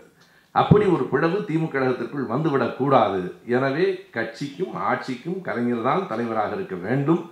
எனக்கு ஒன்று நாவலர் மீது கோபம் இல்லை. ஐயா எழுதுகிறார் எனக்கு ஒன்று நாவலர் மீது கோபம் இல்லை. ஆனால் கட்சியை நடத்தி கொண்டு போகிற ஆற்றல் கருணாநிதிக்குத்தான் உண்டு என்பதை மறுப்பதற்கில்லை என்று எழுதுகிறார். அவர் சொன்ன வரி இதுதான் உண்மைதான். நாவலர் மீது நம் எல்லோருமே கூட மிகுந்த அன்புடையவர்கள். நாவலரினுடைய பேச்சாற்றல் தனித்துவம் மிக்கது. ஆனாலும் கட்சியை நடத்துவது வேறு. பேச்சாளராக இருப்பது வேறு கட்சி நடத்துவது வேறு. பேச்சாளர்கள் எல்லோரும் கட்சி நடத்திவிட முடியாது. நான் பேசலாம் ஆனால் நிர்வாகம் என்பது வேறு. எல்லாவற்றையும் சிலரால் தான் கற்றுக்கொள்ள முடியும். அந்த சிலரில் கலைஞர் ஒருவர் இதனை நாவலரே அடுத்து ஒரு ஆறு நாள்களில் நடைபெற்ற கலைஞரினுடைய பிறந்த நாள் கூட்டத்தில் பேசுகிறார். ஜூலையிலே நடைபெறுகிறது. அந்த ஆகஸ்டினுடைய தொடக்கத்தில் கலைஞருக்கான நாற்பத்தி ஆறாவது பிறந்த நாள் விழா பாராட்டு நாற்பத்தி ஐந்தாவது பிறந்த நாள் விழாவிலே அறிஞர் அண்ணா அவர்கள் பேசிய உரைதான் இப்போதும் திரும்ப திரும்ப கலைஞரின் பிறந்த நாளில் திரும்ப திரும்ப ஓடும். ஒரு முறை தலைவர் கலைஞர் அவர்களோடு அமர்ந்து அந்த தொலைக்காட்சியை பார்த்து கொண்டிருக்கிறேன். நாற்பத்தி ஐந்தாவது பிறந்த நாளில் அண்ணா அவர்களினுடைய பேச்சை ஒளிபரப்புகிறார்கள். அன்றைக்கு இது போல இந்த ஒளிப்பட காட்சிகள் எல்லாம் இல்லை. எனவே குரல் ஒலிக்கிறது. பின்புலத்தில் பல காட்சிகள் ஓடுகின்றன. அந்த காட்சிகளில் ஓரிடத்தில் கலைஞர் அவர்கள் கடகடவென்று விமானத்தில் ஏறி மேலே ஏறுவார். அதை பார்த்தவுடன் நான் திரும்பி பார்த்தேன் இது பழைய காலம் என்று கலைஞர் சொன்னார். சக்கர நாற்காலியிலே அமர்ந்திருந்த போது கடகடவென்று அந்த மாடியில் அவர் ஏறுகிற நேரத்தில் நான் தலைவரை பார்க்காமல் இருந்திருக்கலாம். இருந்தாலும் என்னால் அந்த காட்சியை பார்த்த பிறகு ஐயாவை திரும்பி பார்த்தேன் அது பழைய காலம் என்றார். எனவே எல்லாம் மாறும். வாழ்வில் எதுவும் நிரந்தரமானது இல்லை. எல்லாம் மாறும். நாவலர் பேசுகிறார். நாற்பத்தி ஆறாவது நாற்பத்தி ஐந்தாவது பிறந்த நாள் விழாவில் அண்ணாவினுடைய பேச்சு மிகச் சிறப்பானது என்றால் நாற்பத்தி ஆறாவது பிறந்த நாளில் நாவலரின் பேச்சு மிக அருமையானது நாவலர் சொல்லுகிறார் இங்கே பேசிய எல்லோரும் கலைஞருக்கு நாற்பத்தி ஆறு வயது என்கிறார்கள். கலைஞருக்கு கருணாநிதிக்கு நாற்பத்தாறு வயதாக இருக்கலாம். ஆனாலும் கலைஞருக்கு இருபத்தி மூன்று வயது தான் ஏனென்றால் அவருக்கு பட்டம் கொடுத்தது. அவர் கட்சி உறுப்பினரான போது அவருக்கு இவ்வளவு வயது தான் அவர் திராவிடர் கழகத்தில் தொண்டரான போது அதை விட வயது குறைவு. வரிசையாக அந்த வயதை குறைத்து கொண்டே வந்து சொல்லுவார். நாற்பத்தி ஆறு முப்பத்தி ஏழு இருபத்தி மூணு இருபத்தி இரண்டு இருபது என்று குறைத்து கொண்டு வந்தே சொல்லுவார். அமைச்சராக அவருக்கு வயது இரண்டரை ஆண்டுகள் தான் முதலமைச்சராக அவருக்கு வயது ஆறு மாதங்கள் தான் கழகத்தின் தலைவராக அவருக்கு வயது நாலு நாட்கள் தான் என்று கலைஞர் அவர்களை பற்றி அவர் சொல்லுகிற அந்த உரையை கலைஞரே ரசித்து தன்னுடைய நெஞ்சுக்கு நீதியில் பதிவு செய்திருக்கிறார். அந்த கூட்டத்தில் பேசுகிற போதுதான் பக்தவச்சலம் அவர்கள் ஒரு செய்தியை குறிப்பிடுகிறார். கலைஞர் கருணாநிதியை நான் பல நேரங்களில் நாங்கள் நேருக்கு நேராக மோதிக்கொண்டிருக்கிறோம். ஆனாலும் அவருடைய ஆற்றலை நான் உள்ளூர பல நேரங்களில் பாராட்டியிருக்கிறேன். தவிர்க்க இயலாமல் சில நேரம் வெளியிலும் பாராட்டிவிட்டேன். அப்படிப்பட்ட நிகழ்ச்சிகளும் உண்டு பக்தவச்சலம் சொல்லுகிறார். அவருடைய சுறுசுறுப்பு அவருடைய நிர்வாகம் உண்மையிலேயே முதலமைச்சராக இருந்த என்னையே வியக்க வைக்கிறது. அது மட்டும் இல்லாமல் இந்த செய்தி தான் முக்கியமாக அது மட்டும் இல்லாமல் அவர் நாற்பத்தி ஆறு வயதில் இந்த இடத்துக்கு அவ்வளவு எளிதில் வந்துவிடவில்லை. அவர் வாழ்வில் சந்தித்த கொடுமைகள் என்ன என்பதை நாம் அறிந்து கொள்ள வேண்டும். ஏனென்றால் பக்தவச்சலம் போன்றவர்கள் ஒரு வசதியான குடும்பத்தில் பிறந்து வந்தவர்கள். ஆனால் கலைஞர் மிகப்பெரிய போராட்டத்திற்கு பிறகு அந்த இடத்துக்கு வந்து சேர்ந்தார். கலைஞர் அந்த இடத்துக்கு வந்து சேர்ந்தது அவ்வளவு எளிதில்லை. திருக்குவளை என்பது நாம் அறிவோம். திருவாரூரிலிருந்து திருத்தூ திருத்துறைப்பூண்டி போகிற வழியில் உள்ளே ஆறு கிலோமீட்டர் உள்ளே போனதற்கு பிறகு ஒரு சின்ன கிராமம். அந்த கிராமத்தில் பிறந்து திருவாரூர் அரசியலிலேயே வெற்றி பெற முடியாது. தஞ்சாவூர் மாவட்ட அரசியலிலேயே வெற்றி பெற முடியாது. அவர் தமிழ்நாட்டு அரசியலிலேயே வெற்றி பெற்றார். அவர் அரசியலுக்கு உள்ளே வந்த நேரம் படித்தவர்கள் எல்லோரும் திமுக கழகத்திற்குள் வந்த நேரம். பேராசிரியரானாலும் நாவலரானாலும் மதியழகனானாலும் எல்லோரும் படித்தவர்கள் இவர் மட்டும்தான் எஸ்எஸ்எல்சி வரைக்கும் படித்தவர். எல்லோரும் கொஞ்சம் உயர் ஜாதி என்று சொல்லப்படுகிற சமூகத்திலே பிறந்தவர்கள் இவர்தான் மிக மிக மிக மிக பிற்படுத்தப்பட்ட வகுப்பிலே பிறந்தவர். மற்றவர்களுக்கு கொஞ்சம் பொருளாதார வசதி இருந்தது கலைஞருக்கு அந்த வசதியும் இல்லை. எதுவும் இல்லாமல் பக்தவச்சனம் சொல்லுகிறார் பணபலம் இல்லாமல் சமூக பலம் இல்லாமல் கல்வி பலம் கூட இல்லாமல் தன் உழைப்பால் ஒரு மனிதனால் மேலே வந்துவிட முடியும் என்கிற நம்பிக்கையை கருணாநிதியினுடைய வாழ்க்கை நமக்கு காட்டுகிறது இது அப்படியே பக்தவச்சலம் அவர்களினுடைய உரை சொல்லிவிட்டு ஒன்றை சொல்லுகிறார். இதெல்லாம் உங்களுக்கு எப்படி தெரியும் என்று கேட்கிறீர்களா? அவர் ஒரு பத்திரிகையில் நெஞ்சுக்கு நீதி என்கிற தலைப்பில் தன் வாழ்க்கை வரலாற்றை எழுதி கொண்டிருக்கிறார். உங்களுக்கெல்லாம் நான் சொல்லுகிறேன் நான் விடாமல் அதை படிக்கிறேன். பக்தவச்சலம் சொல்லுகிறேன் நான் விடாமல் படிக்கிறேன். அவர் மிக சுவையாகவும் எழுதுகிறார். வாழ்க்கை வரலாறு போல இல்லை ஒரு கதையாகவும் எழுதுகிறார். எல்லோரும் நெஞ்சுக்கு நீதியை படிக்க வேண்டும். நாம் இப்போதும் படித்துக் கொண்டிருக்கிறோம். இப்போதும் இன்றும் நாம் எல்லோரும் சேர்ந்து இதனை நான் உண்மையாகவே ஒரு கூட்டமாக கருதவில்லை.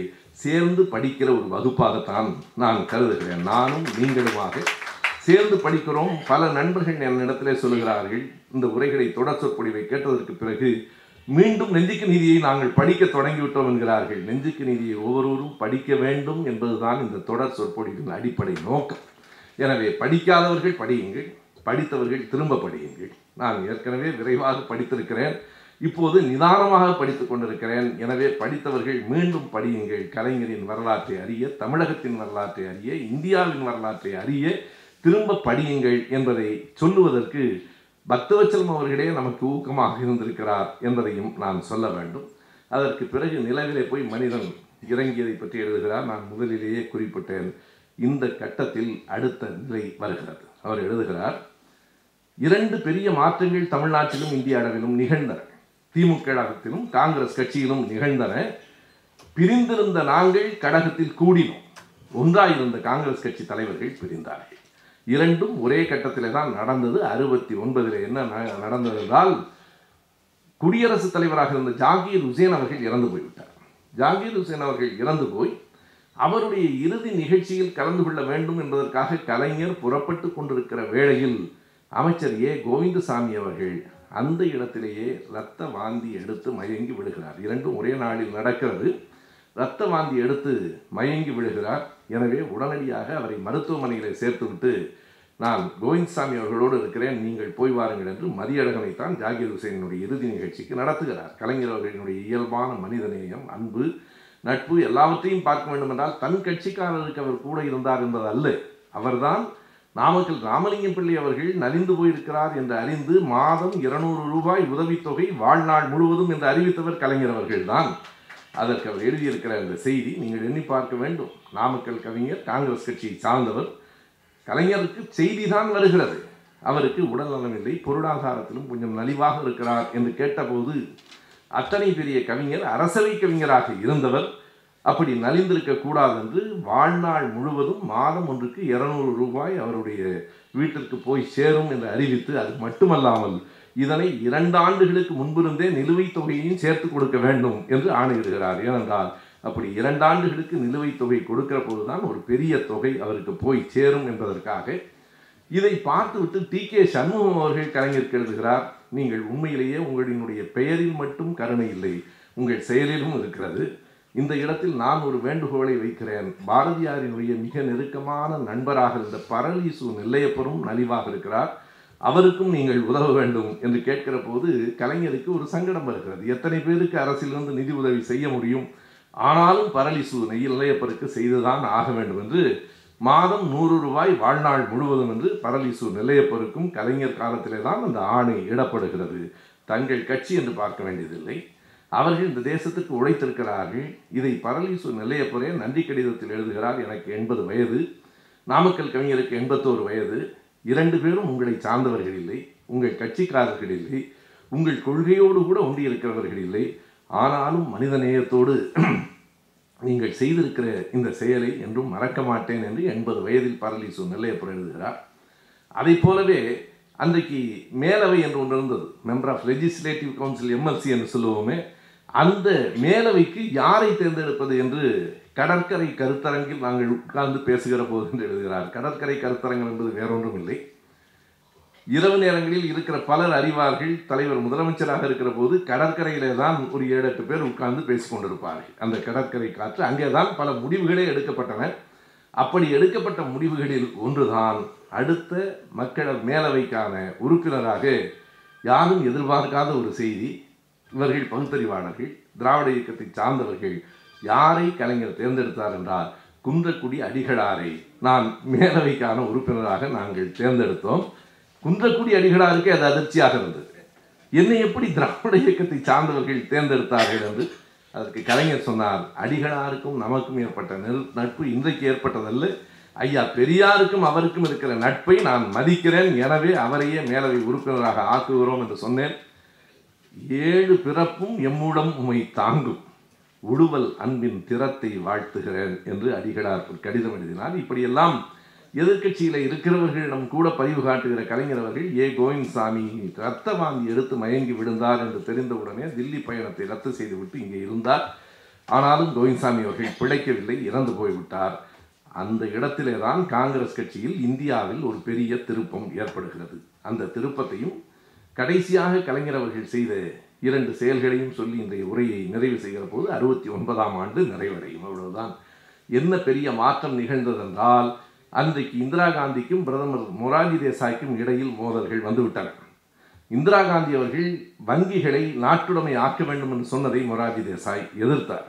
ஒரு கட்டத்தில் இந்திரா காந்தி என்ன செய்தார் என்றால் இந்திரா காந்தியினுடைய துணிவுக்கு மற்றவைகளை விட இதைத்தான் நான் பெரிதாக கருதுகிறேன். ஒரு திட்டத்தை கொண்டு வருகிறார். பெரிய வங்கிகள் பதினான்கு வங்கிகளை அரசுடைமையாக்குவது என்கிற கருத்தை கொண்டு வருகிறார். மொராஜி தேசாய் அதை மறுக்கிறார். இவர் என்ன செய்தார் என்றால் நிதித்துறை அமைச்சர் பொறுப்பிலிருந்து மொராஜி தேசாய் விடுவிக்கப்படுகிறார். ஆனாலும் துணை பிரதமராக தொடர்வார் என்று அறிவித்தார். உடனே மொராஜி தேசாய் தன் பதவியை விட்டு விலகிவிட்டார் ஏறத்தாழ அணிகள் இரண்டாக பிரிந்து விட்டன. ஜாகிர் ஹுசேன் இறந்து போனார். அடுத்த குடியரசுத் தலைவர் யார் என்கிற கேள்வி வருகிறது. யாராவது ஒரு இராணுவ தளபதியை குடியரசுத் தலைவர் ஆக்க வேண்டும் என்கிறார் ராஜாஜி. நிஜலிங்கப்பா காமராஜர் போன்றவர்கள் எல்லோரும் சஞ்சீவ ரெட்டியை முன்மொழிகிறார்கள். இந்திரா காந்தி பாபு ஜெகதஜீவன் ராமை முன்மொழிகிறார். இதுதான் அங்கே இருந்த நிகழ்ச்சி. அங்கே வாக்கெடுப்பு நடத்தப்படுகிறது. மிக குறைந்த வாக்குகள் வித்தியாசத்தில் சஞ்சீவ ரெட்டி வெற்றி பெறுகிறார். எனவே அவர் காங்கிரஸ் கட்சியின் வேட்பாளர் என்று அறிவிக்கப்படுகிறார். அதற்கு பிறகு துணை குடியரசுத் தலைவராக இருந்த வி வி கிரி அவர்கள் நானும் இந்த தேர்தலில் குடியரசுத் தலைவருக்கு போட்டியிடப் போகிறேன். நான் காலம் வரையிலே துணை குடியரசுத் தலைவராகவே இருப்பதா என்று அவர் எழுதுகிறார். குடியரசுத் தலைவராக கிரி அவர்கள் வந்ததற்கு திமுக கழகம்தான் காரணம் என்பதை யாரும் மறுக்க முடியாது. நான் அதனை விளக்கி இப்போது சொல்லுகிறேன். இன்னமும் சொன்னால் வி. வி. கிரி அவர்களுக்கு இரண்டு முகங்கள் உண்டு. ஒன்று அவர் பொதுவுடைமை கட்சி சிந்தனை உடையவர் தொழிலாளர்களின் பக்கம் நிற்கிறவர். ஆனால் அதே நேரத்தில் அவருக்குள் இருந்த அந்த சாதிய உணர்வும் அவரை விட்டு கடைசி வரையில் போனதே இல்லை. ராஜேந்திர பிரசாத் ஆனாலும் சரி வி. வி. கிரி ஆனாலும் சரி டாக்டர் ராதாகிருஷ்ணன் ஆனாலும் சரி அவர்கள் எந்த பொறுப்பில் இருந்தாலும் அந்த சாதியின் உறுப்பினர்களாகவே கடைசி வரைக்கும் இருந்தார்கள். இதை நான் குற்றம் சாட்டுவதாக இல்லை. வி. வி. கிரி அவர்களை பொறுத்தளவு ஒரு செய்தியை சொல்ல வேண்டுமானால் அவர் குடியரசுத் தலைவராக இருந்த காலத்திலும் எங்கே போனாலும் அவருக்கு உணவு சமைப்பதற்கு ஒரு பார்ப்பனர்களைத்தான் அழைத்து கொண்டே போனார். எல்லா இடங்களுக்கும் அழைத்து கொண்டு போனார். அவர்கள் சமைப்பதைத்தான் அவர் உண்டார். இவையெல்லாம் வரலாற்று செய்திகள். ஆனாலும் ஒரு தொழிற்சங்க ஆதரவுடையவராக இருந்தார். இந்திரா காந்தி விவி கிரியை மறைமுகமாக ஆதரித்தார். அது தெரிந்து சஞ்சீவ ரெட்டி இடத்திலே நீங்கள் எப்போது வேட்புமனு தாக்கல் செய்ய போகிறீர்கள்? என்ற நேரத்தில் நான் காங்கிரஸ் கட்சியின் வேட்பாளர். எனவே என்னை பிரதமர் தான் முன்மொழிய வேண்டும் என்றார். ஆனால் இந்திரா காந்தி மிக நயமாக சொன்னார். ஒரு கட்சியின் சார்பில் தேர்ந்தெடுக்கப்பட்ட வேட்பாளரை கட்சி தலைவர் தான் முன்மொழிய வேண்டும். பிரதமர் முன்மொழியக்கூடாது என்று சொல்லி கட்சி தலைவராக நிஜலிங்கப்பா அவர்கள் முன்மொழிந்தார். காமராஜர் அவர்கள் முழுமையாக அதற்கு துணை இருந்தார். இந்த இடத்தில் யாரை ஆதரிப்பது என்கிற கேள்வி வருகிற போது திராவிட முன்னேற்றக் கழகம் ஒரு முடிவை எடுத்தது. வி. வி. கிரி அவர்களை ஆதரிப்பது. எதிர்க்கட்சிகள் எல்லோரும் அந்த முடிவை எடுத்தார்கள். இந்திரா காந்தி சொன்ன அந்த புகழ்பெற்ற தொடர் எல்லோருக்கும் தெரியும். அதைத்தான் பலர் பிற்காலத்திலே தவறாகவும் பயன்படுத்தி கொண்டார்கள். அவரவர் மனசாட்சிப்படி வாக்களிக்கலாம் என்றார். அது கட்சி கட்டுப்பாடு இல்லைதான். ஆனாலும் அதை உடைப்பது என்று அவர் முடிவுக்கு வந்து விட்டார். பதினான்கு தேச வங்கிகளை தேசிய உடைமையாக்கினார். அதன் காரணமாக கம்யூனிஸ்ட் கட்சியினரும் அவருடைய வேட்பாளர் கிரி அவர்களை ஆதரித்தார்கள்.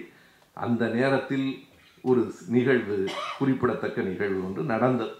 இதனை யாரும் பெரும்பாலும் சஞ்சீவ ரெட்டியும் வி வி கிரியும் போட்டியிட்டதும் வி வி கிரி வெற்றி பெற்றதும் நம் எல்லோருக்கும் தெரிந்த செய்திகள்.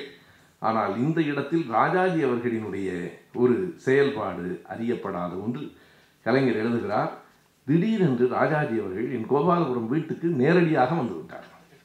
எதற்கு என்றால் அவர்கள் இரண்டு பேருமே வேண்டாம். சுதந்திரா கட்சி சார்பில் தேஷ்முக் என்று ஒருவரை நான் நிறுத்துகிறேன். அவருக்கு திமுக ஆதரவளிக்க வேண்டும் என்று கேட்டார். கலைஞர் சொன்னார் திடீரென்று நீங்கள் இப்படி வந்து சொன்னால் எப்படி? ஏனென்றால் அப்போது ராஜாஜியோடு அவர்கள் நெருக்கமான கூட்டணியில் நாம் இருக்கிறோம். ராஜாஜி அவர்கள் மதுவிலக்கு கோருவதற்காக கலைஞர் வீட்டுக்கு வந்தார் என்பதை திரும்ப திரும்ப சொல்லுவார்கள் அதுவும் எப்படி சொல்வார்கள் என்றால் கொட்டும் மழையில் ராஜாஜி அவர்கள் கலைஞர் வீட்டுக்கு வந்தார் என்பார்கள். உண்மை என்னென்றால் அவர் வீட்டுக்கு வந்தபோது மழை கொட்டி கொண்டிருந்தார் அவ்வளவுதானே தவிர இரண்டுக்கும் எவ்வளவு வேறுபாடு இருக்கிறது என்பதை எண்ணி பாருங்கள். அவர் ஒன்றும் நனைந்து கொண்டா வந்தார். கொட்டும் மழையில் வந்தார். இல்லை வந்தபோது மழை கொட்டியது. அதுதான் உண்மை. அதை சொல்லுகிறவர்கள் திரும்ப திரும்ப சொல்லுகிறவர்கள் தேஷ்முக்கை ஆதரிக்க வேண்டும். கிரி சஞ்சீவ ரெட்டி இரண்டு பேரையும் ஆதரிக்காதீர்கள் என்று கேட்பதற்காக ராஜாஜி வந்ததை சொல்லுவதில்லை. ஏனென்றால் அதற்குள் ஒரு தந்திரம் இருக்கிறது. கலைஞர் எழுதுகிறார் ராஜாஜிக்காக அன்றைக்கு நான் ஏற்றுக்கொண்டால் தேஷ்முக்கும் வெற்றி பெற முடியாது கிரியும் வெற்றி பெற முடியாது. பழமைவாதிகள் வெற்றி பெற்று விடுவார்கள். எனவே நான் நேராக முகத்துக்கு நேராகவே சொன்னேன். இல்லை நாங்கள் விவி கிரியை ஆதரிப்பது என்று முடிவெடுத்து விட்டோம். நம் கூட்டணிக்குள் இதனால் பிளவு வர வேண்டாம். எங்கள் முடிவு உறுதியானது. தேர்தல் நடைபெற்றது நண்பர்களே நான்கு லட்சத்தி இருபதாயிரம் மதிப்புள்ள வாக்குகளை அந்த மதிப்புள்ள வாக்குகள் என்று நான் சொல்வதற்கான பொருள் உங்களுக்கு புரியும். ஒவ்வொரு வாக்குக்கும் ஒவ்வொரு மதிப்பு உண்டு. நான்கு லட்சத்தி இருபதாயிரம் வாக்குகளை கிரி பெற்றார். நான்கு லட்சத்தி ஐயாயிரம் வாக்குகளை சஞ்சீவ ரெட்டி பெற்றார். மிகச் சரியாக சொன்னால் பதினையாயிரத்துக்கும் கொஞ்சம் குறைவான வாக்குகள் வேறுபாட்டிலே தான் கிரி அவர்கள் வென்றார். இதில் குறிப்பிடத்தக்க செய்தி என்ன தெரியுமா? அன்றைக்கு திமுகவின் சார்பில் நாடாளுமன்றத்திலும் சட்டமன்றத்திலும் இருந்தவர்கள் அளித்த வாக்குகளின் மதிப்பு முப்பத்தி நாலாயிரத்தி தொள்ளாயிரம் ஏறத்தாழ முப்பத்தி ஐயாயிரம் அவர் வெற்றி பெற்றது வெறும் பதினையாயிரம் வாக்குகள் வித்தியாசத்தில். திமுகவின் வாக்கு முப்பத்தி ஐயாயிரம் இந்த முப்பத்தி ஐயாயிரம் தேஷ்முக்கு போயிருந்தாலும் சஞ்சீவ ரெட்டிக்கு போயிருந்தாலும் சஞ்சீவ ரெட்டி தான் வெற்றி பெறுவார். தேஷ்முக்குக்கு போனாலும் சஞ்சீவ ரெட்டி தான் வெற்றி பெறுவார். எனவே மிக சரியாக துல்லியமாக அதை கணித்து ராஜாஜி அவர்கள் கேட்டுக்கொண்டாலும் அதற்கு இணங்காமல் கிடையாது. நாங்கள் கிரிக்குத்தான் ஆதரவு அளிப்போம் என்று கலைஞர் சொன்ன காரணத்தால் திமுக கழகத்தின் ஆதரவிலே தான் கிரி ஆட்சிக்கு வந்தார் குடியரசுத் தலைவராக வந்தார். இந்திய அரசியல் மாறிற்று காங்கிரஸ் பிளவுபட்டது. இந்திரா காங்கிரஸ் இண்டிகேட் என்றும் சிண்டிகேட் என்றும் வழக்கில் அன்றைக்கு சொல்லப்பட்டது. அந்த காலகட்டத்தில் ஐயா பெரியார் அவர்கள் ஒரு அறிவிப்பை விடுத்தார். அது ஆயிரத்தி தொள்ளாயிரத்தி எழுபதின் தொடக்கம். அனைத்து சாதியினரும் அர்ச்சகராக வேண்டும். எனக்கு இன்னமும் என் நெஞ்சில் ஒரு முள்ளாக அது குத்தி கொண்டிருக்கிறது. இதற்கு உடனடியாக சட்டம் நிறைவேற்றப்படவில்லை என்றால் எழுபது ஜனவரி இருபத்தி ஆறு நான் தாழ்த்தப்பட்ட மக்களோடு கோயிலுக்குள் நுழைந்து போராட்டம் நடத்துவேன் என்று அறிவித்த போது ஐயாவுக்கு வயது தொண்ணூறு என்பதை குறித்துக் கொள்ளுங்கள் தொண்ணூறு வயதிலும் ஒருவர் போர்க்குணம் குறையாமல் இந்த மண்ணில் வாழ்ந்திருக்கிறார். அப்போது முதலமைச்சராக இருந்த கலைஞர் சொன்னார் வேண்டாம் இந்த வயதில் எங்கள் ஆட்சியில் நீங்கள் சிறை செல்வதா எங்களுக்கு பெருமை. நீங்கள் எதை விரும்புகிறீர்களோ அதை நான் சட்டமாகவே ஆக்கி தருகிறேன் என்று சொன்னார். சொன்னபடியே அந்த சட்ட முன்வடிவை கொண்டு வந்தார். அன்றைக்கு மூன்று நான்கு செயல்களை கலைஞர் செய்தார். ஒன்று இரண்டாவது ஊதிய குழுவை அரசு ஊழியர்களுக்காக நியமித்தார். அகவிலைப்படியை அடிப்படை ஊதியத்தோடு இணைக்க வேண்டும் என்கிற அரசு ஊழியர்களின் நெடுநாள் கோரிக்கையை ஏற்றார். அதன் காரணமாக இந்தியாவிலேயே தமிழ்நாட்டின் அரசு ஊழியர்கள் தான் கூடுதல் ஊதியம் பெற்றார்கள். காவல்துறை ஊழியர்களுக்கான வாரியத்தை அமைத்தது அதுதான். இதில் மிக முதன்மையான இன்னொரு செய்தி ஆயிரத்தி தொள்ளாயிரத்தி அறுபத்தி ஒன்பது ஏப்ரல் முதல் தேதி பிற்படுத்தப்பட்டோருக்கான நலத்துறை என்று ஒன்று உருவாக்கி அதற்கு அமைச்சரையும் அமைத்தது முதன் முதலாக தலைவர் கலைஞர் அவர்கள்தான். நாம் இந்த இடத்தில் ஒன்றை நினைவில் வைத்துக் கொள்ள வேண்டும். இந்தியாவில் இடஒதுக்கீடு உரிமைகள் என்று வந்தாலும் அண்ணல் அம்பேத்கர் அவர்கள் முயற்சியால் இந்திய விடுதலைக்கு முன்பே ஆயிரத்தி தொள்ளாயிரத்தி நாற்பத்தி மூன்று ஆகஸ்ட் பதினொன்றாம் தேதியிலிருந்து இந்தியா முழுவதும் இருக்கிற தாழ்த்தப்பட்ட மக்களுக்கான இட உரி ஒதுக்கீடு உரிமை உறுதி செய்யப்பட்டது. ஆனால் பிற்படுத்தப்பட்டவர்களுக்கு தமிழ்நாட்டிலும் மைசூர் ராஜ்யத்திலையும் மட்டும்தான் இருந்தது. வடநாட்டில் பிற்படுத்தப்பட்டவர்களுக்கான இடஒதுக்கீடு ஆயிரத்தி தொள்ளாயிரத்தி எழுபத்தி ஏழு வரையில் கிடையாது. அங்கே இருக்கிற எந்த மாநிலத்திலும் பிற்படுத்தப்பட்டவருக்கு இடஒதுக்கீடு இல்லை. பீகாரில் கற்பூரி டாகூர் முதலமைச்சராக வந்தபோது தான் முதன் முதலாக அங்கே பிற்படுத்தப்பட்டவர்களுக்கு இடஒதுக்கீடு வந்தது. இந்தியாவிலேயே தமிழ்நாட்டில் தான் பிற்படுத்தப்பட்டோருக்கான நலத்துறை என்று ஒன்றை உருவாக்கியவர் தலைவர் கலைஞர் அவர்கள்தான். அரசு ஊழியர்களுக்கு அகவிலைப்படியை அடிப்படை ஊதியத்தோடு இணைத்து இந்தியாவிலேயே கூடுதல் ஊதியம் வாங்குகிறவர்களாக ஆக்கியவர் தலைவர் கலைஞர் அவர்கள்தான். காவல்துறையிலே பணியாற்றியவர்களுக்கு ஊதிய உயர்வை பெற்றுத் தந்தவர் காவல்துறைக்கான தனி அமைப்பை உருவாக்கியவர் தலைவர் கலைஞர் அவர்கள்தான். பொருளாதாரத்திலும் என்ன நிலை என்று பார்க்க வேண்டும் என்பதற்காக சட்டநாதன் குழுவை இடஒதுக்கீட்டின் அடிப்படையில் எப்படி இருக்க வேண்டும் என்று சட்டநாதன் குழுவையும் அந்த நேரத்திலே தான் அமைத்தார். எல்லாவற்றையும் தாண்டி கலைஞர் சொன்னார் அனைத்திலும் நான் மிக பெருமைப்படுவது அனைத்து சாதியினரும் அர்ச்சகராகலாம் என்கிற ஒரு நிலையை கொண்டு வர வேண்டும் என்பதற்காக இந்த சட்ட முன்வடிவை முன்மொழிகிறேன் என்றால் கலைஞர் அறுபத்தி ஒன்பது எழுபத்தி ஒன்றிலே ஆட்சி பொறுப்பில் இருந்தபோது அவருடைய செயல்பாடுகளின் உச்சம் இதுதான். அது பின்னால் வழக்கு தொடரப்பட்டது. நீதிமன்றத்தில் வந்த தீர்ப்பை ஐயா அவர்கள் எப்படி விடுதலையில் எழுதினார் என்றால் அறுவை சிகிச்சை வெற்றி பெற்றது நோயாளி தான் செத்து போய்விட்டான் என்றார். இதை விட அழகாய் சொல்ல முடியாது. அதை ஆங்கிலத்தில் சொல்லுவார்கள் operation success but patient died என்பார்கள். எனவே அறுவை சிகிச்சை வெற்றி பெற்றது நோயாளி தான் பாவம் செத்து போய்விட்டான் என்றார். அதுபோல அந்த தீர்ப்புகள் பின்னால் வந்தன. எனவே கலைஞரினுடைய ஆட்சியில் ஆயிரம் ஆயிரம் செயல்கள் செய்யப்பட்டன. இங்கே வந்து நண்பர் அவர்கள் என்னிடத்தில் சின்ராஜ் ஐயா அவர்கள் ஒரு செய்தியை கொடுத்தார். இன்றைக்கு கலைஞர் பொதுப்பணித்துறை அமைச்சராக இருந்தபோது அத்தனை பேருந்துகளிலும் திருக்குறளை எழுதினார். இன்று ஒரு பேருந்தில் கூட திருக்குறள் இல்லை. எந்த இடத்திலும் திருக்குறள் இல்லை. இது திருவள்ளுவருக்கான அவமரியாதை இல்லை. தமிழர்களுக்கான அவமரியாதை. திருக்குறளை பரப்ப வேண்டும் என்று நினைத்த கலைஞரை மாற்றி யாரையோ மக்கள் உட்கார வைத்திருக்கிறார்கள் காலம் மாறும். நம்பிக்கையோடு விடைபெறுவோம். நன்றி. வணக்கம்.